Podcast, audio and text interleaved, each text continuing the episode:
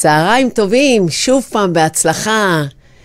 אהלן, פיין סמבד עם מיכל ירון, אנחנו בעוד תוכנית אחת. אמ, אני רוצה להתחיל דווקא בסיפור אמיתי שקרה לי, וזה הלילה חלמתי שאני הולכת לטיפול. שזה לא דבר שהוא רע או זר לי, אבל מה שקרה בחלום זה שאני הלכתי לשלושה מטפלים שונים בלילה.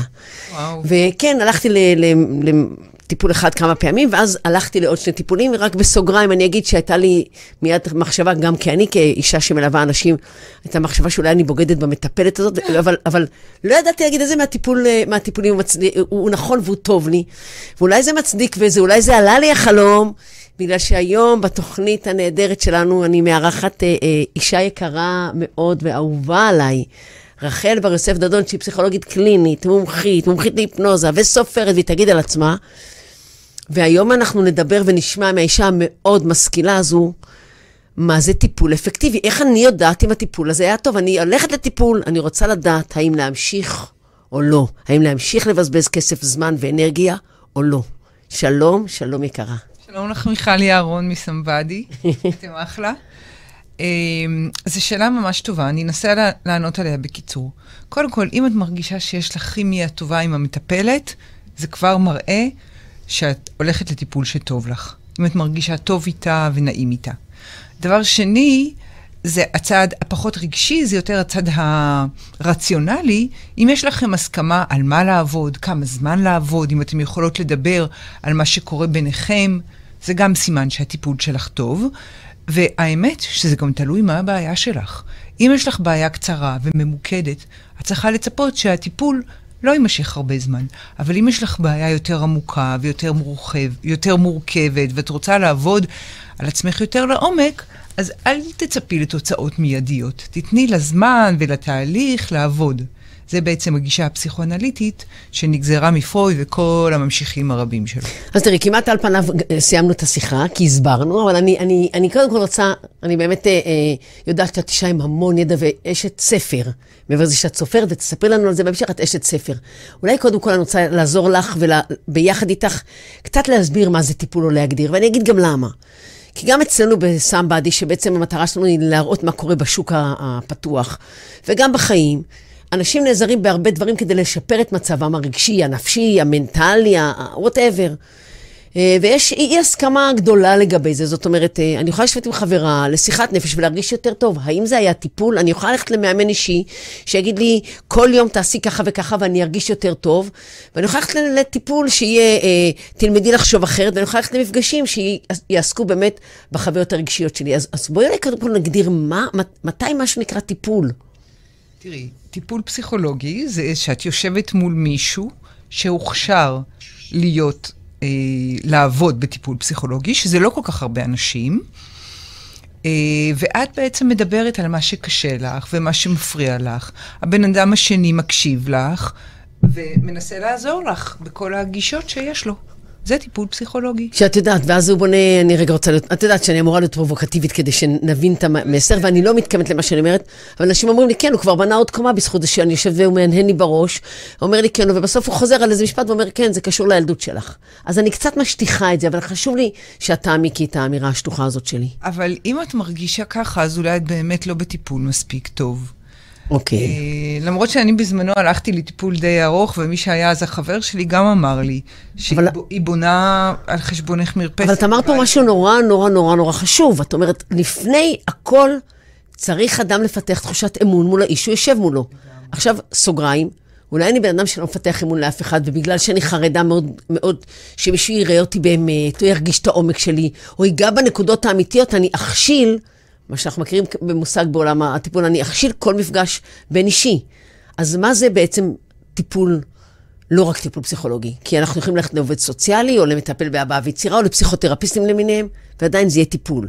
כן, נכון. Uh, תראי, הבעיה שאת מתארת של חוסר אמון, אני חושבת שאת צריכה ללכת לטיפול יותר ארוך, אוקיי? ו... מה שנורא חשוב, וגם כתבתי על זה בספר, שאת צריכה לדבר על התחושות שלך כלפי הטיפול עם המטפל, לא להתבייש. להתלונן אם משהו לא טוב. אנחנו, יודעים שככל שהמטופל מרשה לעצמו להתלונן יותר ולהגיד מה טוב לו ומה גם מפריע לו, אז הטיפול יצליח יותר. אז אני רוצה רגע, רגע לקחת צד. נאמר שאני, אמ, יש לי איזושהי הכשרה, אבל לא משנה כרגע מה, ומטופל בא ואומר לי, תקשיבי, אני לא מרוצה. ואני אומרת לו, שאתה לא מרוצה, תלך מפה, אני יכולה לכעוס עליו. זאת אומרת, אני כמישהי שמגדירה את עצמה כמטפלת, את קוראת לזה גם סופר שרינקים וגם כל מיני הגדרות אחרות יש לך, כן. יכול להגיד, תקשיב, אני מפנה מזמני, אני משקיע והיא מתלוננת. זאת אומרת, מה גורם לאיש הזה שיושב ונחשב כמטפל להיות מסוגל לא לכעוס כשמתלוננים כלפיו, אלא להבין שיש פה אמירה חשובה של המטופל. תראי, יכול להיות שבאיזשהו מקום הוא גם יכעס, או גם יגיד, מה, עשיתי כל כך הרבה ואתה עדיין כועס, אבל אם הוא מכיר את הספרות המקצועית, ואם הוא פתוח למה שנקרא ביקורת בונה, אז הוא כן ידבר איתו על מה שמפריע לו, והוא ישתדל להתאים את עצמו לזה. אני בעצמי, בסוף הפגישות, הרבה פעמים שואלת אנשים, מההתחלה אני אומרת להם, פעם הייתי אומרת להם, רק תגידו מה מפריע לכם, אבל אנשים לא אוהבים סתם להתלונן, אז עכשיו אני פשוט אומרת, אתם, אני מאוד אשמח אם תגידו לי מה טוב, מה היה טוב ומה לא היה טוב. זאת אומרת, לא, לא בסיכום תהליך, אלא גם תוך כדי התהליך. לגמרי, לגמרי זה נורא. זאת אומרת, גם אני כמטופל, סביר שאני אצפה שהמטפל יבדוק אם אני שבעת רצון ממה שקורה לאורך הדרך. לגמרי. אפתח את החוזה כביכול. לגמרי, זה נורא חשוב. אוקיי, אז טיפול, אז, אז טיפול, כמעט אני מבינה ממה שאת אומרת, שטיפול זה כל מפגש בין שני אנשים שאחד מהם מדבר על מה שהוא מרגיש והשני מקשיב לו? לא, אז לא. אז תדייקי. לא. את אשת הספרות פה. בשביל שיהיה טיפול פסיכולוגי, שוב, האדם צריך להיות מוכשר לטיפול פסיכולוגי. אוקיי, אבל אם הוא פסיכותרפיסט שהוא מוכשר, או מטפל בהבעה וצירה, או עובד סוציאלי קליני, מה? תראי, זה עדיין טיפול. יש חוק הפסיכותרפיה שהוא מאוד פרוץ, וזו לגמרי. הבעיה. כי הרבה אנשים קוראים לעצמם פסיכותרפיסטים או מטפלים. אני לא רוצה להשמיץ פה אף אחד, כולם נורא משתדלים, וכולם בטח יש להם דברים טובים, אבל אני אישית הייתי הולכת רק למישהו שבאמת הוכשר לזה, שזה או פסיכולוגים קליניים, או עובדים סוציאליים קליניים, או פסיכיאטרים. יכול להיות שגם לא, רבים... גם מטפלים בהבאה ויצירה, יש להם הכשרה קלינית. יכול להיות, כן. הם עושים התמחות קלינית. כן. ו... וגם הרבה מאוד פסיכותרפיסטים עושים התמחויות קליניות. כן. אבל אני מבינה מה שאת אומרת. אני קודם לא כל, יודעת. אני לא... אנחנו לא ניכנס לזה, לא אבל את אומרת, קודם כל אדם, תבדוק את ההשכלה של מי שאתה יושב מולו. אז עכשיו אני רוצה רגע להיות, אה, יודעת, פרובוקציה זה שם השני שלי. אנחנו קוראים לא מעט מקרים שגם אנשים שהם בעלי הכשרה, הם לא עושים את עבודתם נאמנה. באיזה מובן? הם יכולים uh, בעצמם לא להיות uh, רגישים לצד השני, וכן ל, כן, uh, uh, לחרוג מהכללים האתיים, וכן לעשות, uh, אני לא יודעת, uh, לצפות לדברים, ש, או, או לא לקבל ביקורת וכולי וכולי. זאת אומרת, המרכיב ההשכלתי הוא אחד המרכיבים, את אומרת. אבל אנחנו מסכימות שהוא לא המרכיב היחיד. לגמרי. אני okay. אוקיי. חושבת שיש אנשים שיש להם את ההשכלה ואת ההכשרה, והם לא יהיו מטפלים טובים, או שהם לא יהיו מטפלים טובים לאנשים ספציפיים. אנחנו גם מסכימות שיכול להיות בן אדם שהוא לא מטפל, אבל עדיין הוא יכול לעשות הנחיה, או ליווי, או אימון ברמה גבוהה, רק הוא צריך להיות מאוד מוגדר. זה מה שאנחנו טוענות. אני אישית לא יודעת אם הייתי הולכת לאדם כזה. אני רוצה להגיד אבל משהו, אגב טיפול פסיכולוגי, שבאמת יש כל מיני תחליפים. למשל, אני כתבתי, הוצאתי לפני איזה שמונה שנים ספר, שנקרא 93 כלים לאושר, שיש בו 93 כלים, לא לאושר, איך להרגיש יותר טוב, פחות להיות בדיכאון, ובאותה תקופה... אני רק, מזה שאת אומרת 93 כלים, אני כבר בדיכאון. אני רוצה שניים, שלושה. את לא חייבת לקרוא את הכל. אבל קראתי אז, יש מישהו בשם קזדין, אוקיי? הוא הרבה חוקר טיפולים פסיכולוגיים, והוא ראה שלמשל אנשים שקוראים ספר עזרה עצמית שהם מתחברים אליו, זה יכול לעזור להם לא פחות מטיפול. אוקיי, יש אנשים ש... למשל, אנחנו יודעים שאחד המשתנים שהכי עוזרים לטיפול להתקדם, זה שבן אדם עושה שינויים בחיים שלו. זה הזוי, נכון? את חושבת שכל האחריות מוטלת עלייך כפסיכולוגית, אבל... ממש לא, אני חושבת שהאחריות היא לגמרי על הלקוח, אז לגמרי. אז לפעמים יש אנשים שבלי ללכת לטיפול אולי יעשו שינוי בחיים שלהם. אבל שוב, אני, אני חושבת שאין תחליף לטיפול פסיכולוגי טוב. כאילו, אני... זה, זה משהו יותר רציני, יותר משמעותי, יותר מכיל. כן, כן, אני, אני, אם כי עוד פעם, לדעת, כל מיני מטפלים אלטרנטיביים יכולים להיות לעשות עבודה מאוד מאוד טובה ומשמעותית.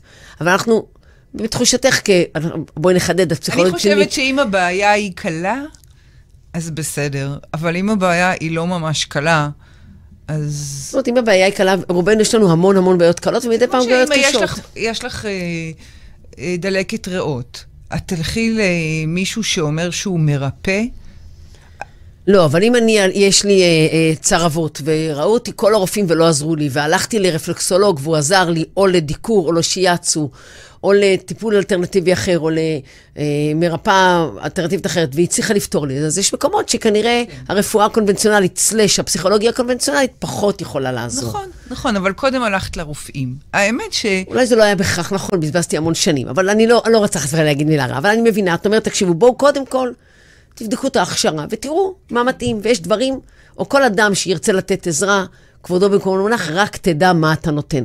סתם בסוגריים, בסמבדי אנחנו מאוד מדייקות על עניין ההשכלה, היא מאוד צריכה להיות שקופה, מה למדת, איפה, וגם אתה חייב להגדיר את עצמך בהתאם להשכלה. אתה לא יכול להגיד, אני עכשיו מטפל הוליסטי, כי הרבה אנשים הם מטפלים בהכל, ואני לא מסכימה לזה, אני חושבת ש... היום המון, המון אנשים מטפלים, במיוחד בגיל היותר מתקדם. אני רואה הרבה אנשים שעוזבים את העבודות ה... הקודמות שלהם ונעשים מטפלים. מטפלים בנשימה, מטפלים בזה, כמעט אין לי מכר או משהו כזה שהוא לא מטפל.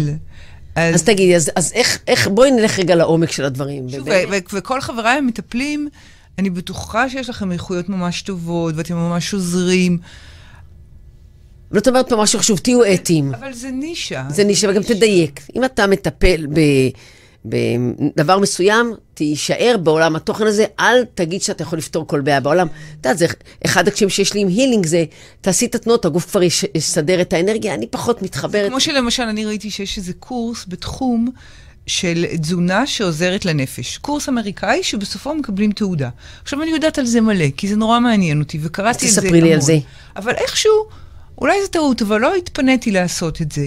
והרגשתי גם שהתעודה הזאת היא לא לגמרי רצינית, כי פייר, לא התחלתי בית ספר לרפואה, למרות שהתקבלתי לשם, ואין לי את כל הידע, וזה קצת חפיף, אז זאת אומרת, בואו תהיו עם השכלה רחבה, ואחרי זה תעשו עוד תתי... כן. שוב, זו דעתי, ומותר לסתור, ואני כן, לא רוצה לא, לפגוע. באף אחד. אני בטוחה שיש כל מיני אנשים אלטרנטיביים שעושים עבודה יפה. אבל... נהדרים, אנחנו גם, גם פוגשות הרבה מאמנים אישיים שבאים מאוד ממוקדים ומצהירים. אני מאמן אישי, אני יודע לעזור לך לעשות שינוי מאלף לבית. כן.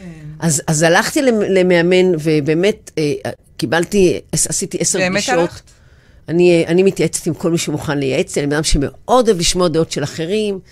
ו, ובעיקר, אה, מת, מתחברת, את אמרת את זה בהתחלה, לפרסונה, למי שיושב מולי. אם אני מתחברת אליו, אז אני, אני מתמסרת גם ל... אני בן אדם שמאוד מתמסר ל, ל, לטיפול, לאימון, לליווי, לייעוץ. אין לי בעיה בכל צומת להתקשר ל...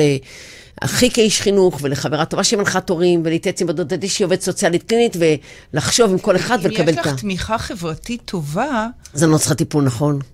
והבעיה שלך היא לא מאוד גדולה, אז יכול להיות שבאמת את לא צריכה. אחד התפקידים של טיפול פסיכולוגי זה ליצור מצב שתהיה לך תמיכה חברתית טובה. יש אנשים שצריכים כל החיים שיכילו אותם. אז או שהם הולכים לדי הרבה טיפולים כל החיים, וזה לגיטימי. מכירה אנשים שמתפקדים מצוין, וכל החיים הם בטיפול, לאו דווקא עם אותו אחד. ויש אנשים שעושים הפסקות, ובהפסקות שלהם, נגיד, יש להם בן זוג שמכיל אותם, את יודעת, אנחנו מקבלים... אותם, או שיש להם חברות טובות, וכשהם בלחץ... כן, אבל זה לא טיפול. תכף אני רוצה לחזור, כי אני כן מקבלת, לפי מה, על מה שאומרת, אנחנו מקבלות בסמדי הרבה מאוד טלפונים מאנשים, והיא אומרת לי, אני אומרת לה, למה את פונה אלינו עכשיו? אז היא אומרת, הייתי בטיפול תקופה, עשיתי הפסקה, ואני אוהבת את הכלי הזה, אני מרגישה שהוא עוזר לי. אז בואי ניכנס לעומק של זה. באמת, כי האידיוט, אני יכולה להגיד לך, תשמעי, אני הולכת למטפלת, מאוד נחמד לי ונעים לי איתה, היא מאוד חביבה, השעה הזאת היא מאוד טובה לי. וואלה, לא יודעת אם זה באמת אפקטיבי. כן, נחמד לי יותר. האם יש דרך שאנחנו יכולים באמת לדעת שהטיפול הזה אפקטיבי? זה קודם כל תלוי מה המטרות שלך. לפעמים המטרות שלך הן קצר, קצרות טווח, ואז את יכולה באמת לבדוק אם הטיפול אפקטיבי.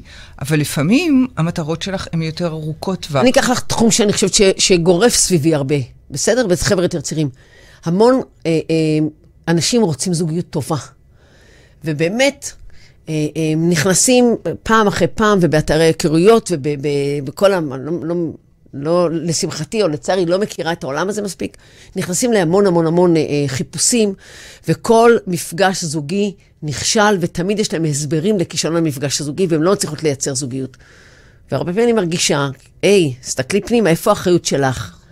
איך אפשר לעזור במקרה הזה? שאדם ילך לטיפול וידע שהוא אפקטיבי, שיצליח, נניח זה נושא, זה לא קצר, זה ארוך, זה תלוי ביחסים שלי עם ההורים שלי, זה תלוי ביכולת האמון שלי, מה זה? איך זזים משם? תראי, קודם כל, אם הבחורה הזאת שהולכת נגיד למפגשים, שמה כל הזמן את האחריות על אחרים, אז אני לא יודעת אם היא בשלה לטיפול בכלל. יכול להיות שהיא גם איזושהי הפרעת אישיות, שהפרעת אישיות זה משהו שיש איזה דפוס קבוע שמלווה את הבן אדם לכל אורך החיים שלו ופוגע באופן משמעותי באחד מתחומי התפקוד שלו, ואחד מהדברים שמאפיינים הפרעות אישיות זה שהם שמים את כל האחריות על אנשים אחרים, וזו בעיה. אבל אם את... אני רק רוצה לחדד משפט שאמרת, לכולנו יש דפוסים קבועים, אבל הם לא מפריעים לנו. דפוס קבוע שמפריע, ואתה לא לוקח עליו אחריות, שם זה הגבול להפוך להיות הפרעת אישיות. חשוב לדייק. לאורך הרבה שנים. כן. כן, כן. ואם אתה בכל זאת מחליט ללכת לטיפול, אז שוב, זה, זה, זה תלוי בכמה קשיים יש לך, איך גידלו אותך, וגם זה תלוי אולי במעמד הסוציו-אקונומי שממנו אתה בא. אם אתה יותר איש טיפול, ולמדת שטיפול ארוך הוא יותר טוב, אז אולי באמת תלך לטיפול יותר ארוך ויותר עמוק. בזמנו, שאני גרתי בירושלים, אנשים הלכו לטיפולים של שנה, שנתיים מינימום, אוקיי? אה, היום אנשים מצפים לעזרות יותר קצרות, אבל גם אליי באים אנשים לפעמים במשך כמה שנים טובות, עד שהם מוצאים זוגיות. ואז כשהם מוצאים זוגיות, זה זוגיות שהיא באה אחרי שהם פיתחו את העצמי האמיתי שלהם יותר, אחרי, ו, וזה מונע מהם להיכנס לקשרים בעייתיים, זה מאוד חשוב. כי אם את רוצה טיק טיק לסגור מהר, ואת מתחתנת עם מישהו שלא מתאים לך, אז אחר כך את תהיי בצרה גדולה, אוקיי? כך שלפעמים זה לוקח יותר זמן. אני מבינה שזה לוקח יותר זמן אה, אופרטיבית, אבל אני רוצה לדבר על, על העניין הזה ש... אה, יודעת, אני בת 38-40, אה, אני כבר מזמן לא, אבל נאמר 38-40, אני מאוד צמאה לזוגיות. הלכתי לטיפול, המטפלת אמרה משהו שלא נראה לי, הלכתי לעוד טיפול. איך אני יכולה, אני לקחתי סתם זוגיות כדוגמה, זה יכול להיות עוד המון תחומים. תכף ננסה לדבר על חרדות, כי זה היום תחום הכי, אה, לדעתי, חזק, שבאמת מציף את כולם. איך אני יכולה לדעת האם אני הולכת לטיפול והוא טוב? ואת יודעת, אני כבר חצי שנה בטיפול ואני עדיין לא מצליחה להיות בזוגיות. כן, מה המטפלת ההיא אמרה לך שלא נשארת אצלה, למשל? לא, לא, לא, אני נתתי סתם דוגמה, אני כן, לא... כן, לא, אבל סתם, מה היא אמרה? לא, לא, זה לא קרה לי, אני הולכת מעט במקומות מדויקים.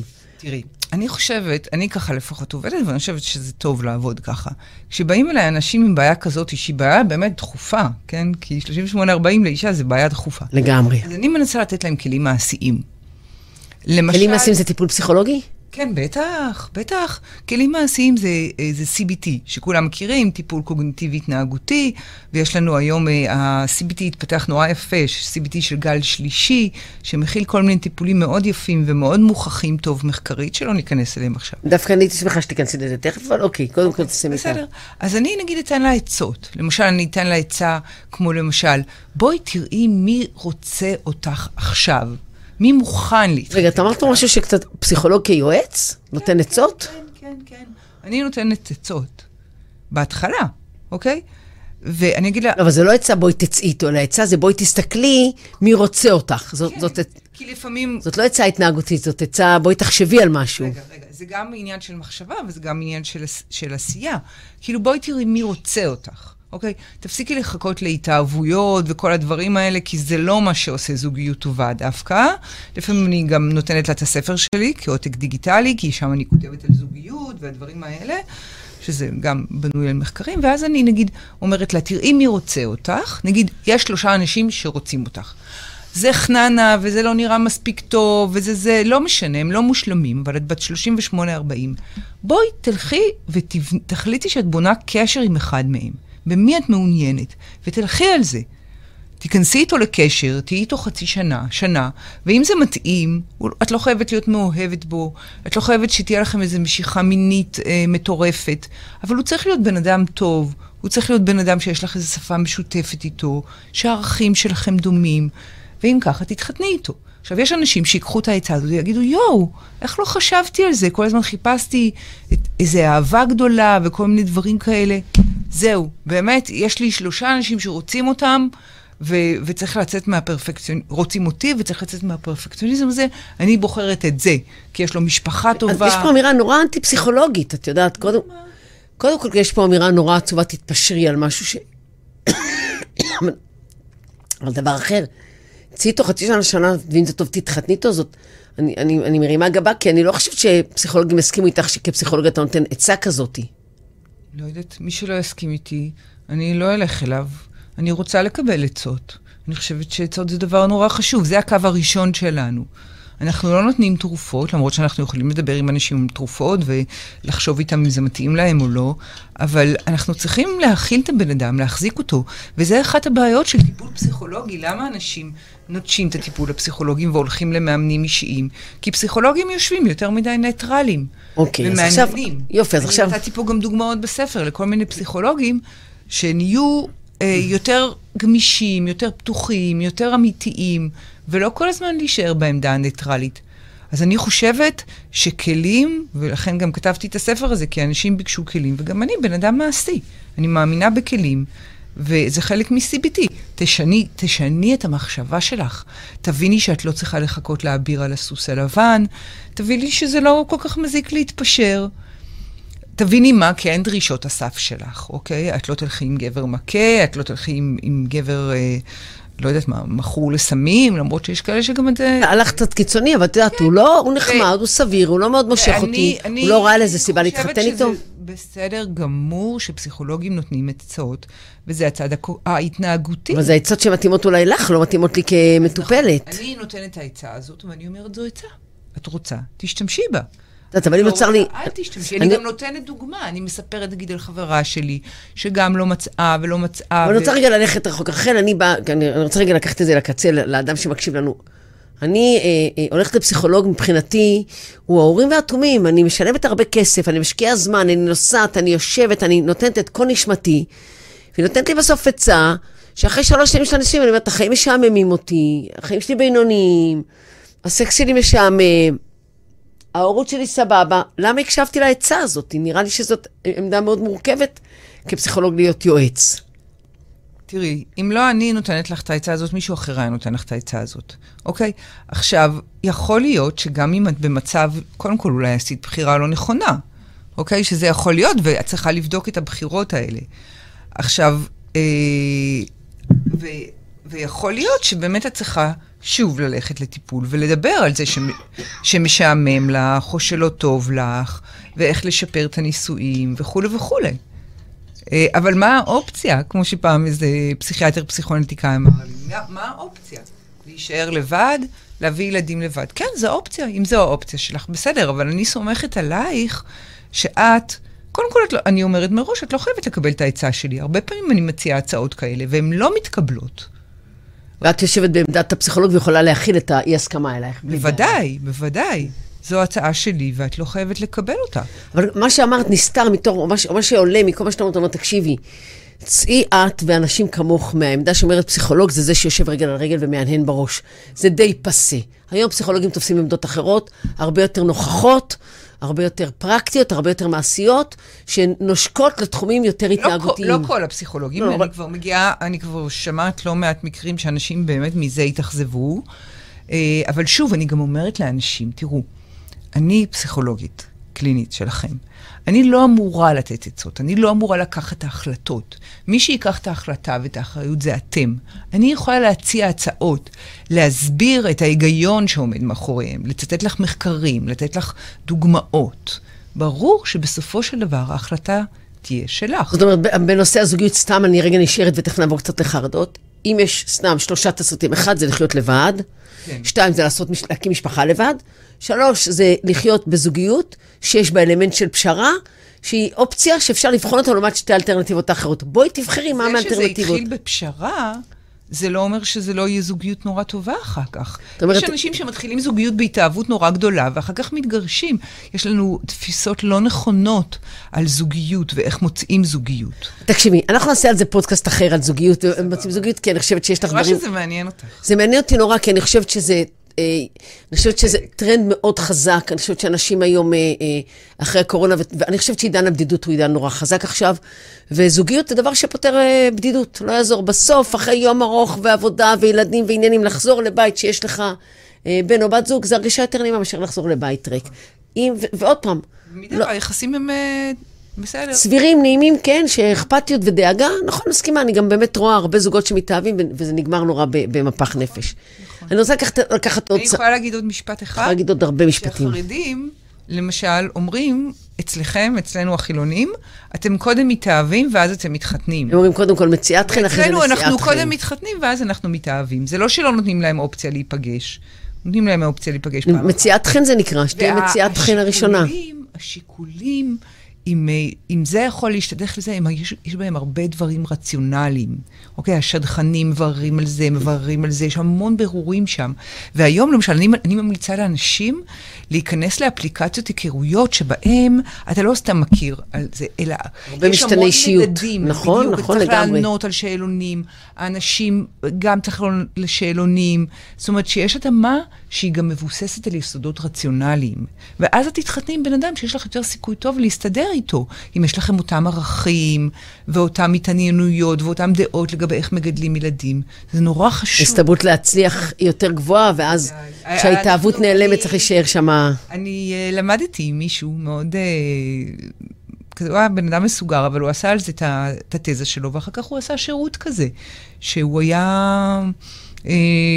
אנשים מילאו שאלונים, ושילמו לו איזה 50 שקל לחצי שנה, וכל חודש קיבלו uh, רשימה של איזה עשרה גברים או נשים עם אחוזים, בכמה הם כן, מתאימים. כן, יש- יש אפליקציה כזאת היום שהיא מאוד מאוד... אה, אני חושבת שזה מומלץ.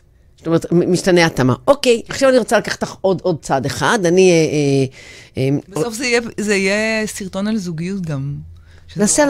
כן, נדבר, לא, את יודעת, אישה מאוד משכילה ויש לך הרבה מה להגיד על הרבה נושאים, ואני תמיד אוהבת לשוחח איתך, אנחנו נשוחח בהזדמנות... אה, את יודעת, יש לנו הרבה מפגשים, נדבר גם על זוגיות, כן. רוצה לדבר על הדברים האישיים שלך, או שאת לא מכניסה לשיחות פה? אני חושבת שזה לא בדיוק המקום לדבר על זה עכשיו פה בתוכנית, על העניינים האישיים שלי. אה, ואני רוצה רגע לדבר איתך אה, על משהו אחר. אני רוצה רגע לדבר איתך על... על- כן, מותר להראות את הספר, קודם כל, את יכולה בוודאי, תראי את הספר, כל מי ש... הופלה, תראי את הספר בשמחה. אוקיי? אני חושבת רגע, שהוא- ש- שלי, תעשי לנו קלוז-אפ על הספר רגע, שמי שרואה את הספר בזה יראה אותו. אני חושבת שהוא יכול להיות ספר לימוד נורא טוב למטפלים. יש בו אוקיי. הרבה ידע. שקוראים, איך קוראים לספר? תראי לנו. קריאה פסיכולוגית סקרנית, סקירה מחייכת על שיפור. סקירה מחויכת על שיפור תוצאות הטיפול הפסיכולוגי. אז אוקיי, אז בואי רגע, אני אשאל אותך על עוד נושא, ואחרי זה תתני לנו תקציר של הספר. מותר להראות את הספר השני לשנייה? עכשיו או עוד מעט? אחר כך, עוד קצת.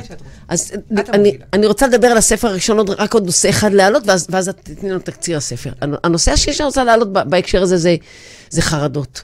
אנשים, הרבה אנשים סובלים מחרדות, ואני מוצאת אותם הולכים אה, קצת לטיפול דינמי וקצת ל-CBT, ואחרי זה הם מנסים NLP, ואחרי זה הם הולכים לאיזה קואוצ'ר או יועץ, והם נשארים תקועים ולא מצליחים לצאת, ואני רוצה שתעזרי לי לעזור להם להבין מה זה טיפול אפקטיבי עבורם נניח בחרדה. אני חרדה ממעליות, ועשיתי חשיפות, אבל בסוף אני אעלה במדרגות אם אני לא חייבת. מה זה, או אני בחרדה חברתית, אז כן, כבר יצאתי קצת, וקצת יש לי דעות פחות קדומות על אנשים, וכבר ביליתי, בסדר, אז לא נסגרתי בבית, אבל אני עדיין לא באמת נהנית בחברת אנשים. מה זה טיפול פסיכולוג, טיפול אפקטיבי גם בתחומים האלה. כן. קודם כל, יש הרבה סוגים של חרדות, אבל בדרך כלל, אני חושבת, וגם מחקרים מראים את זה, שיש הרבה סוגים של חרדות שהטיפול צריך להיות אינטגרטיבי. זאת אומרת, משלב גם לדבר על החיים שלך ועל הילדות שלך. ועל המצבים שבהם את נתקלת, אבל כמעט בלתי אפשרי להתקדם בטיפול כזה בלי לתת התערבויות של CBT, של טיפול קוגניטיבי התנהגותי מכל מיני סוגים. ושוב, התפקיד שלי כפסיכולוגית זה בהתחלת הטיפול לתת לך כלים. זאת אומרת, מעבר להבנה, גם לשלוח למשימות חווייתיות. גם משימות חייב... ח... חווייתיות, או ללמד אותך כלים איך מתמודדים, אה, לתרגל איתך אפילו בקליניקה את הכלים, כי את קודם כל צריכה לצאת מהמצוקה הנוראית שאת עוברת עכשיו, אוקיי? זה מה שנקרא כלים לוויסות רגשי. אני למשל, אה, יש לי המון ניסיון בטיפול בהפרעת פאניקה. חלק מזה כי גם אני, בעקבות הריון וכל מיני דברים גופניים אה, מפחידים שעברתי, פיתחתי הפרעת פאניקה. הפרעת פאניקה היא? הפרעת פאניקה זה הפרעה שבה החרדה מתבטאת בהמון סימפטומים אה, פסיכופיזיולוגיים. קשה לנשום, מרגישים שנחנקים. מה שאנחנו קוראים לו התקף חרדה. כן, אבל זה, זה התקף, התקף פאניקה. אוקיי, אתה, אתה חושש שאתה עלול למות או להשתגע, הרבה... הרבה יותר רדיקלי. עלול לשלשל, להזיע, אוקיי. המון סימפטומים כאלה. ואני בעצמי לא האמנתי בהתחלה שיש לי הפרעת פאניקה, חשבתי שיש לי רק נפילות סוכר, כי גם היו לי נפילות סוכר, לקח לי שנה, שנתיים כאילו להבין שזה זה, ואז התחלתי לצלול לעומקם של ספרים, במיוחד של CBT, וחברה שנסעה לחו"ל השאירה לי ספר שמלמד מדיטציה, שזה נורא עזר לי, ובסופו של דבר כתבתי מאמר, שאחר כך גם צוטט בוויקיפדיה, שנקרא טיפול אינטגרטיבי בהפרעת פאניקה. אם אתם רוצים, תכתבו פסיכולוגיה עברית, שזה אתר מוביל של אנשי טיפול בישראל, תכתבו טיפול אינטגרטיבי בהפרעת פאניקה, תקבלו קצת רעיון איך טיפול אה, כזה יכול להיות. אז אנחנו באמת מלמדים, עכשיו, אני יכולה ללמד אותך כל מיני כלים. אני לא אכריח אותך, אני כן, יכולה... כן, אז אני רוצה רגע, אני לא רוצה להיכנס לכלים, אני רוצה להגיד, מתי אני יודעת שהטיפול הוא אפקטיבי? רק אם נעלמה לי החרדה? לא, אם יש שיפור מסוים. אוקיי, אז זאת אומרת, בתחום של חרדה זה הרבה יותר פשוט. בוודאי, את אבל אם יש לי תחושה גורפת כללית לא נעימה, אז זה כבר סיפור אחר. אם יש לך תחושה גורפת כללית לא נעימה, אז אולי יש לך עוד בעיות בחיים שצריך לטפל בהן. כי לפעמים הבן אדם סובל מהפרעת פאניקה, וחוץ מזה מאוד בעיות, אוקיי? ו- ואז צריך לטפל גם בבעיות האלה. אז אולי הדבר הכי הראשון להגיד שטיפול הוא אפקטיבי זה קודם כל שהוא מסוגל לאבחן נכון מה הבעיה. אז בואי נתחיל משם. אוקיי.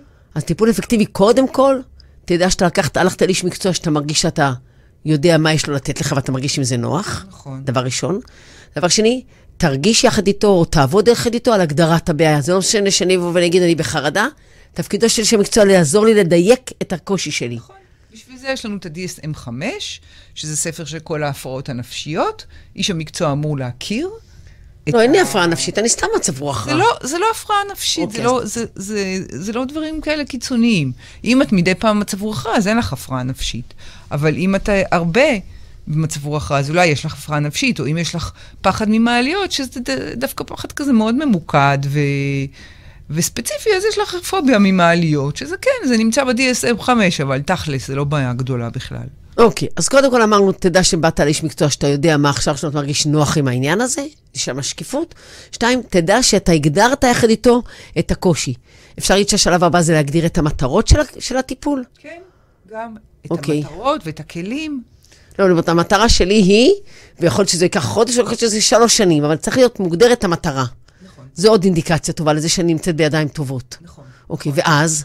והרבה פעמים אנשים גם שואלים אותי כמה זמן זה ייקח, ואז אני מנסה להעריך את הכוחות של הבן אדם וזה, ואני אומרת להם פחות או יותר. מה זאת אומרת להעריך את כוחות הבן אדם? נגיד, אם זה בן אדם שהוא עובד בעבודה קבועה, ויש לו חברים, ויש לו משפחה יחסית תומכת, אז הסיכוי שהוא יוכל לצאת מהפרעת הפאניקה הוא יותר גבוה מאשר בן אדם שיש לו עוד הרבה בעיות אחרות, אוקיי? שיש לו פחות כוחות. גם את השני אפשר להוציא, אבל זה עלול לקחת יותר זמן. וכמובן, בדרך כלל גם מתייעצים איתי אם כדאי לקחת תרופות, או לא. כן, אני לא- אני לא הולכת ל- על ה... אני אני רגע יוצאת גם בהפרעת פאניקה, אני יוצאת מהצד הקליני, אני באמת מדברת על העניין הזה, שאיך אנחנו יכולים באמת לעזור לאדם שידע שהוא הוא הולך במסלול שהוא נכון. כן. ואחרי שאנחנו עושים את זה, אנחנו קודם כל נותנים לו לדבר, שזה הדבר הכי בסיסי שפרויד דיבר עליו, הוא דיבר על אב-ריאקציה.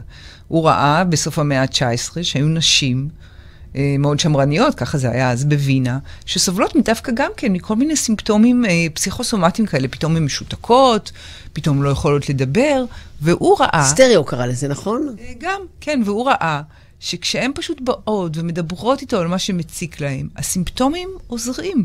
ואז הוא קרא לזה ריפוי בדיבור.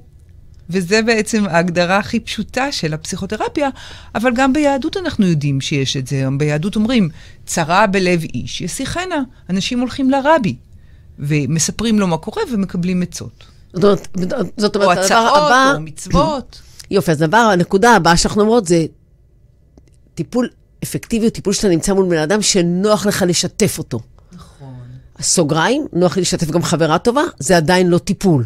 אבל הרבה אנשים קשה להם לשתף חברה טובה בסימפטומים כאלה מביכים, או שהם ישתפו חברה טובה. לפעמים החברים הטובים נותנים הצעות טובות, אבל אה, זה מסיח דעתי. כן, כן, הם שולחים לי שאלות אלייך, אני חייבת לענות. יפה. ברור.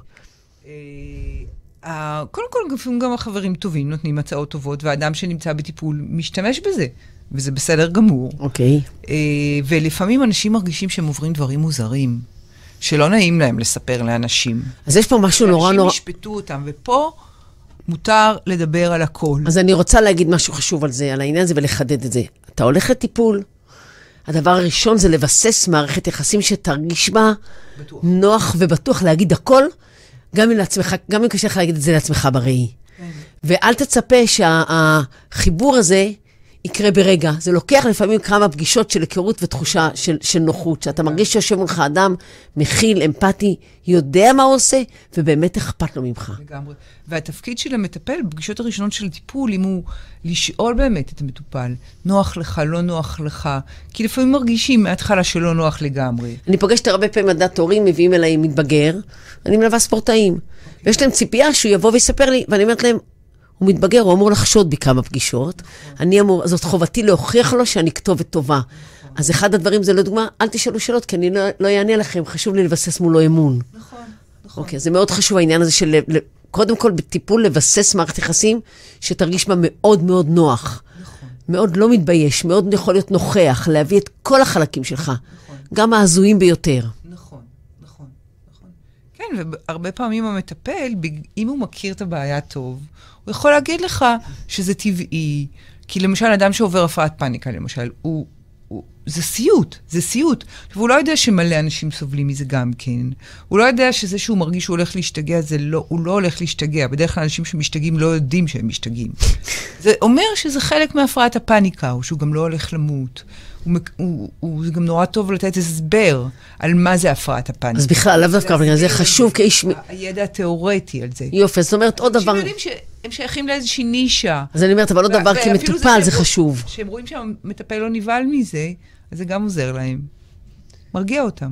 זאת אומרת, אני רגע רוצה לצאת מהפרעת הפאניקה גם כמטופל או כלקוח, ת, ת, תב, תבקש לקבל הסבר על מה שקורה לך. איש המקצוע צריך להיות מסוגל להסביר לך מה, מה, מה זה הדבר הזה. לצערי, אני לפעמים שומעת על מטופלים, וגם לי זה קרה, שהלכתי לטיפול הראשון שלי באותה תקופה, שהם... בירושלים. בירושלים.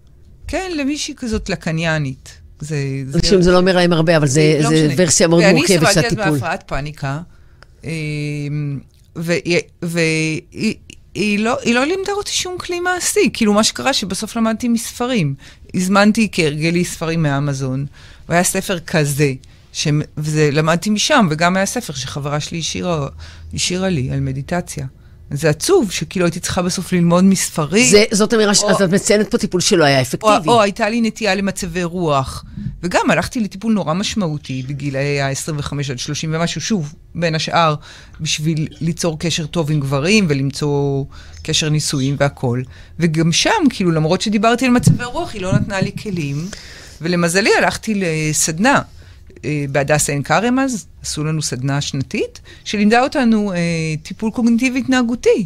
אבל רחלי, מה ואז שאת- התחלתי לעזור לעצמי. רחלי, מה שאת אומרת, את אומרת, הנה דוגמה לטיפול לא אפקטיבי. אני הלכתי לטיפול, על אף שהיית, באת מעולם התוכן הזה הרבה מאוד זמן, שלא עזר לך. אני רוצה רגע לשאול, לא, לא, אי אפשר להגיד שהוא לא עזר לי. לא מספיק עזר הוא. עזר לי מלא בדברים מסוימים. ולמה לא, המשכת בו ולא עזבת עם בעצם הדבר שבשבילו באת, התקף הפאניקה, או הוא לא עזר לך?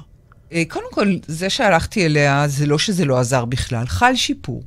חל שיפור, אבל לא מספיק, אוקיי? חל שיפור, כי עצם זה שהלכתי ופרקתי והאמנתי במישהו, עצם זה שבן אדם הולך לטיפול, ויש איזה setting, ויש, ופרקתי דברים שמטרידים אותי, אז זה, זה השתפר, זה השתפר, אבל עדיין, היו חסרים כלים. לא מצדיק אה, 300, 400, 500 שקל לשעה. כן, ובכלל, טיפול הקנייני זה לא עובד ככה. את משלמת קצת פחות, אבל נגיד, את יכולה לדבר 20 דקות. אחר כך סיימנו להיום. בדיוק, אז את מכירה את זה. אני מכירה. כן, כן. רצית עוד. אוקיי, אז אנחנו מתקדמות. דרך אגב, אני חושבת שאנחנו, אני כאילו כל הזמן, אני לא יודעת אם היא. כן לימדה אותי איזה משהו חשוב, דרך אגב. היא לימדה אותי לשאוף למה שאני באמת רוצה. לא, היא הייתה אומרת לי, את הולכת על יותר מדי קטן. את מנמיכה את מה שאת רוצה. את בוחרת איזושהי עבודה שהיא קטנה עלייך במקום לעשות את מה שאת רוצה. המסר מאחורי הקלעים היה שהיא... אה, אה, לכי עם זיהתה השאיפות את הפוטנציאל שלך ללכת על יותר גדול, ובגלל שהאמנת לה, אז האמירה שלה השפיעה. ככל שעוד אנשים מסביב אמרו, אמרת, הם לא, מדבר, לא מבינים, אבל יש משהו בהליכה לסמכות מקצועית שיש לה יותר... אה, ומאז אה, הרבה שנים באמת שאלתי את עצמי את זה, מה אני רוצה. היום בגיל שלי אני כבר פחות שואלת את עצמי מה אני רוצה, אבל עדיין. דווקא בגיל שלנו הכי חשוב כבר לשאול, אנחנו רוצים וגם חשוב לעשות את זה. אוקיי, אז הלכנו עוד צעד, אז אנחנו מבינים שאחרי ש... אני חושבת שאני כמו מורה בבית ספר, חוזרת על הדברים, אחרי שבחרת את האיש מקצוע מבחינה השכלתית, וידעת שהוא מרגיש פה ביטחון. אנחנו מדברים על הספר, את יודעת? כן, כן, כבר אנחנו נדבר על הספר. כמה זמן נשאר לנו? כמה שתרצי, אני אעבור לגור פה לנצח. בואי, עוד צעד. אז התחיל הטיפול, ואני מרגישה שביטאתי את כל החלקים, והטיפול נתן לי לדבר, ואיש המקצוע יודע גם להקשיב וגם לתת עצות. וזהו, הטיפול מוצלח? אה, אחרי העצות צריכים לבוא עוד דברים. אוקיי. שוב, זה תלוי בך, יש כאלה שמקבלים כמה עצות, והבעיה שלהם לא גדולה, ואז הם אומרים לי ביי ביי די מהר, וזה בסדר. אז תגידי לי עכשיו, מה בספר כתבת על, על, על האפקטיביות של טיפול? תראי, בספר, אני כתבתי את זה אחרי שקראתי המון המון ספרים שעוסקים באיך להגדיל את האפקטיביות של הטיפול, כי באופן טבעי זה נורא משך אותי. אוקיי. והאפקטיביות של טיפול פסיכולוגי, חייבים להגיד, היא מאוד גבוהה. זה אפקטיביות של 80 אחוז. מה זה אומר? זאת אומרת, מתוך חמישה אנשים שילכו לטיפול, ארבעה אנשים יהיו במצב הרבה יותר טוב מאנשים שלא ילכו לטיפול. וההבדל תלוי בסוג הבעיה, תלוי באישיות של המטופל, תלוי באישיות של המטפל, מה יגרום ל... למה זה רק 80 אחוז? אה, למה זה רק 80 אחוז? כי... קודם כל, זה 80 אחוז זה המון. אין הרבה המון. תרופות שעוזרות ככה. זה תלוי ב, ב, ב, באמת בכמה גורמים שנחשבים, מה שנקרא, יש מושג שנקרא גורמים משותפים. אוקיי. Okay. זאת אומרת, מעבר לאיזה טכניקה נבחר, יש איזה 300 ומשהו סוגים של טיפול פסיכולוגי. מה שחשוב, שיהיו כמה גורמים משותפים שנמצאים בטיפול. קודם כל, שתהיה אמפתיה. שהמטפל יוכל להבין אותך. דבר שני, שתהיה הסכמה, כמו שאמרנו, על איך עובדים ולקראת מה עובדים. דבר שלישי, שיהיה setting ברור אה, באיזה תדירות עובדים ואיך עובדים, שתהיה תיאוריה שמסבירה את מה שקורה לך. אה, דברים כאלה. ואם הגורמים המשותפים האלה קיימים, הסיכוי שתתגברי על הבעיה שלך הוא מאוד מאוד גבוה. שוב, לפי עומק הבעיה, אורך הטיפול. לפי גודל הבעיה. תוך כדי שאת מדברת, אני מנסה לחשוב על עצמי, רגע, אני עושה את זה, אני לא עושה את זה, כן, מה, אני מסבירה, הסטינג, אה, אני אה, תוך כדי זה בוחנת את עצמי. אוקיי, אז אלה הדברים הראשונים, ומה עוד? מה עוד עוזר לטיפול להצליח? כן. אה, מה עוד כתבת בספר המיוחד שלך? כן. עוד משהו שעוזר לטיפול להצליח, זה שהמטפל משתמש במה שהוא מרגיש שקורה לו עם הפציינט, ופותח את זה לפניו. מהמם, זה ה transference וה counter transference. בדיוק. אז תסבירי את זה, כי זה מאוד מאוד חשוב. אני אסביר. ה transference, או בעברית העברה, זה מה שהמטופל מרגיש כלפי המטפל. ה transference שלנו הוא נוצר כתוצאה מהיחסים המוקדמים שחווינו. למשל, אם חס וחלילה הייתה לך אימא שהזניחה אותך, אז את תחשבי שהמון אנשים מזניחים אותך, לא רק המטפל, בכלל, אוקיי? וה counter transference, זאת אומרת העברה נגדית, זה הרגשות והיחסים שהמטפל מפתח כלפי המטופל, שזה מורכב משני דברים. קודם כל, ממי הוא המטופל באמת, איזה רגשות הוא מעורר, וגם מכל המטענים שהמטפל כבן אדם מביא איתו. עכשיו, אם אני מרגישה איזה שהם רגשות מאוד ברורים כלפי המטפל, סליחה, כלפי המטופל, וזה ממשיך עוד פגישה ועוד פגישה, זה נורא טוב. כי ככה אני יכולה שלי... להבין, קודם כל אני צריכה לפתוח את זה באיזשהו שלב, ולהיות אמיצה ולפתוח את זה, כי אם אני לא אדבר על זה, זה יכול להרוס את הטיפול. כי אולי יש איזו תקיעות בינינו, ואם לא מדברים עליה, אז הטיפול ייהרס. אבל מעבר לזה שהטיפול ייהרס או לא ייהרס, זה לא מה שחשוב. מה שחשוב זה היחסים הבין-אישיים של המטופל, אוקיי? אם אני אפתח את זה בפניו, אני אגיד, אני מרגישה שאתה כל הזמן חושד בי, שקשה לך לתת בי אמון. האם זה מוכר לך מאיזשהו מקום? זאת אומרת, לא להיעלב, אלא להשתמש בזה ככלי מול האדם. כן.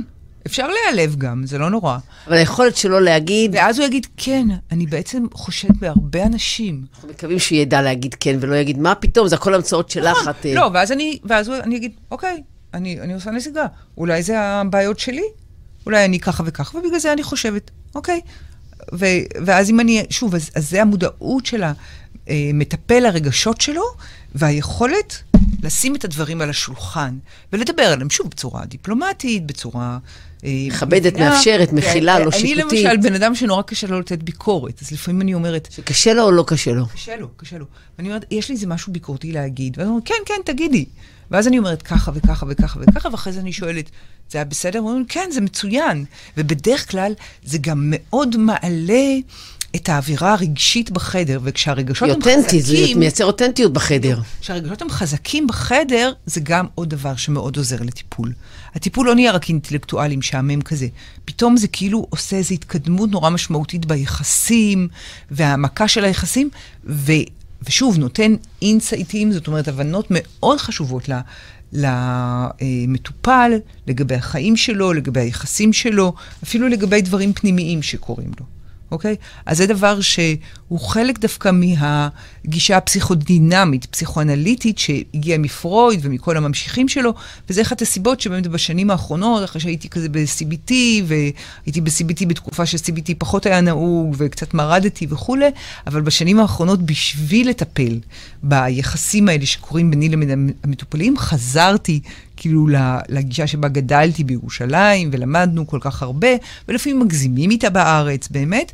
זה הגישה הפסיכודינמית, ולקחתי הדרכה שעוזרת לי, וקראתי מלא ספרים על זה, וגם הבאתי את זה בספר עם הרבה דוגמאות של אנשים של מטפלים שבאמת משתמשים. אז בואי ככה, ככה נתחיל לאסוף, אה, אה, כי אני חושבת שכן הסברנו מתחילת היחסים לאורך, לאורך תהליך היחסים, כולל העברה. אה, אה, בואי ככה לאסוף את הזה, תגיד לנו עוד איך, איך בספר את אוספת בסוף, ואדם בא למקום ואומר, סיים, אני מרגיש שאני יכול לסיים את הטיפול. מתי אתה יכול להגיד, זהו, הטיפול הסתיים, ומה צריך המטפל לעשות כשהמטופל אומר את זה? זאת אומרת, אה, אם הוא מחזיק אותו, משחרר אותו, מאפשר, שמח, אה, לחוץ על כיסו, אה, לא נוח לו, כבר שמעתי מטפלים שאמרו, אני לא יכול לדלל את הטיפול, כי אני שוכר חדר, אני צריך כל שבוע שתגיע, גם משפטים כאלה נוראים שמעתי. אז איך... דרך אגב, אני רוצה להוסיף עוד משהו שקשור לאיך להיות מטפל טוב, זה כמה דברים ככה ששכחנו. א', זה בן אדם שמתפתח ולומד כל הזמן, וזה זה אמרנו. ב', היה כדאי שהוא לא יהיה עמוס מדי, המטפל. לפעמים אנשים, כמו שאומרים, תופרים שעות. הם עושים את זה מכל מיני צרכים כלכליים, קשה להאשים אותם, אבל אני חושבת שהיה הרבה יותר טוב אם אנשים יעבדו רק כמה שטוב להם, ולא יותר מזה. אין להם פניות רגשית למטופלים. זה הערה קטנה אוקיי. ששמעת אותה, ו... לא, אמרת, כאילו, מה שנקרא, זה עבר לך בראש, ובמקרה זה נאמר בקול רם. אז בואי נגיד, איך אני, הסתיים, אני כמטופל מרגיש שהסתיים התהליך. בדרך כלל, אנשים מרגישים שפשוט טוב להם יותר, והם באופן טבעי מדללים את הפגישות. וזה לגיטימי. לגיטימי. ואנחנו יודעים ממחקרים שבאמת לדלל פגישות זו הדרך הכי טובה. לא בבת אחת להפסיק מהיום למחר, אלא לדלל. אז הם באים פתאום פעם בשבועיים, ואחר כך פעם בשלושה שבועות, ואחר כך פעם בארבעה שבועות, ובסוף מפסיקים. ויש כאלה שדווקא ממשיכים לאורך שנים, נגיד באים פעם בארבעה שבועות. holding כזה, מדי פעם לבוא בדיוק. קצת... אה, לפעמים זה אנשים נורא מצליחים בחיים שלהם, אבל הם רוצים לבוא הפינה הזאתי. לארבעה שבועות, יש להם דברים שהם לא יכולים לספר לאף אחד, ופה הם מקבלים את זה, אוקיי? עצמאים לפעמים משתמשים בזה כהוצאה מוכרת, אם זה עוזר להם בעסק. אז את, אומר, את אומרת, אם אתה הגעת למצב שאתה מרגיש שאיכות חייך השתפרה, ואתה מרגיש עכשיו שמספיק לך, לא שאתה לא צריך כרגע, אז, אז תביא את זה לשולחן עם המטפל ותסיים. יש מצב שהמטפל יגיד, די, אני חושב שאם יצאת בור, תתקדם? אה, לרוב לא. לרוב לא. אני חושבת שלרוב המטופלים אומרים את זה לפני המטפלים. וזה בסדר. הרבה פעמים מטופלים מרגישים לא נוח, ואולי זה לא בסדר, ומה הוא יגיד לי. או שזה בסדר גמור גם כמטפל להגיד, אני חושב שאתה במקום יותר טוב, בוא, ננסה, בוא תנסה לקחת את של, את, את ההתפתחות שלך פה לחיים גם בלעדיי. נכון, אני חושבת שבדרך כלל זה בא ביחד. זה בא ביחד. אלא אם כן, אלא אם כן יש קרע בטיפול. זה גם כן מושג שאני כותבת עליו בספר. קרע, היום בספרות המקצועית אנחנו קוראים לזה rapture. זאת אומרת שמשהו לא טוב קורה בין המטפל למטופל, ובמקום לדבר על הקרע ובמקום להעלות אותו בפני המטפל, המטופל ילך. אבל זה התפקיד של המטפל לראות אם נוצר פה איזשהו קרע. עכשיו, אם אתה תצליח לעבוד על הקרע והמטופל ימשיך את הטיפול, דווקא זה יהיה טיפול נורא טוב. כן. קרע, זה גם בין בני זוג, בין חברות יכולים להיות קרעים מדי פעם. השאלה אם אתה מעלה את זה או לא, אוקיי? ואם אתה מעלה את זה ויכול לעבוד על זה, זה הרבה פעמים קרעים שקורים לך גם עם אנשים אחרים בחיים שלך כמטופל. אז אם אתה מעלה את הרפצ'ר הזה ועובדים עליו ומתגברים עליו, אז זה מצוין. זה עוד דרך. עכשיו, אני חייבת להגיד עוד מצב שבו אנשים אה, מפסיקים טיפול, לדעתי זו טעות גדולה, וזה טיפול זוגי. עכשיו אני אגיד כמה מילים על טיפול זוגי. טיפול זוגי, לפי המחקרים, הוא הטיפול שהכי מחפשים אותו, אבל הטיפול שאחוזי ההצלחה בו הכי נמוכים. מה זה הצלחה בטיפול זוגי? הצלחה זה או שהזוגיות משתפרת ו- ו- ומצליחה, או שכל אחד מבין שזה לא בשבילו הזוגיות הזאת, וממשיך okay. אוקיי. בחיים טובים. אני, שוב, אני מכירה מחקרים מלפני 10-15 שנים, אני לא יודעת מה המחקרים היום אומרים, אבל אחוזי ההצלחה שאז קראתי, וציטט את זה פרופסור גוטמן, לא משנה, היא 23 אחוזים. שאחר כך יש עוד הידרדרות, זו הצלחה נורא נמוכה. נכון. ואז מה שאני עושה, בגלל שאחוזי ההצלחה של טיפול פרטני הם הרבה יותר גבוהים, כמו שאמרתי, 80 אחוז, ודיברנו שיש דבר כזה שנקרא סופר שרינקים, זאת אומרת, מטפלים טובים יותר מאחרים, אז אצלם אחוזי ההצלחה יהיו יותר גבוהים. ואז אני אומרת לאנשים, חבר'ה, בואו נעשה שילוב בין מפגשים זוגיים, שאז אני יכולה לראות את האינטראקציות ולתת לכם ביקורת בונה. על מה שקורה, לבין מפגשים פרטניים. כי במפגשים הפרטניים אני, אני... האדם יותר פנוי. עכשיו, לפעמים קורה אנשים שאומרים לי, לא, אני לא מוכן לבוא לבד. אם הבן זוג שלי לא יבוא ולא יהיה טיפול זוגי, אני לא אבוא. תראה, ואז לא... הם מפסיקים את הטיפול. אבל אני לא אכנס לזה, אבל כן שמעתי גם דעה שאומרת שיש פה עניין לא אתי להחזיק גם טיפול פרטני וגם טיפול זוגי אצל אותו איש מקצוע. זה לא, אה, טיפול, זה לא טיפול פרטני. זה טיפול זוגי, שאת משלבת בו גם מפגשים אישיים. לא אחד מהם לבד. אלא כל אחד... פעם את זה ופעם את זה, ולא... ולפעמים, לא נעים להגיד, הרבה נשים מגיעות לטיפול לבד, כשיש בעיה של הזוגיות, והגבר לא מוכן להגיע, והן עובדות על הזוגיות לבד, והטיפ... והזוגיות מש... אה, משתפרת פלאים. כשבן אדם אחד מגיע. נכון, אז אנחנו נעשה אה, אה, אה, סשן בינינו על זוגיות ועל טיפול זוגי, זה יהיה חלק מהעניין. ולסיום אני רוצה דווקא להגיד קוריוז, שפעם אחת, מי שהדריכה אותי לפני הרבה שנים, אמרה לי, מהפנטזיה שלי להציל את העולם, אמרה לי, מיכל, אנחנו רק קביים, והמטרה שלנו זה שלא יצטרכו אותנו. נכון, נכון. אני אה, אולי אוסיף עוד כמה מילים על הספר. אני יותר מאשמח. כן. קודם כל, לא כל כך קל להשיג אותו, הוא נמצא בכמה אתרים דיגיטליים. איזה ספר את מדברת עכשיו על הספר? הספר, אוי, סליחה, אני מראה כן, ספר שירה. כן. זה, אפשר להשיג אותו באתרים הדיגיטליים, מכל מיני סיבות החלטנו לא להפיץ אותו בחנויות הספרים. גם מי, שירצ, מי שירצה יוכל... אפשר אה, גם כמובן ליצור קשר איתי.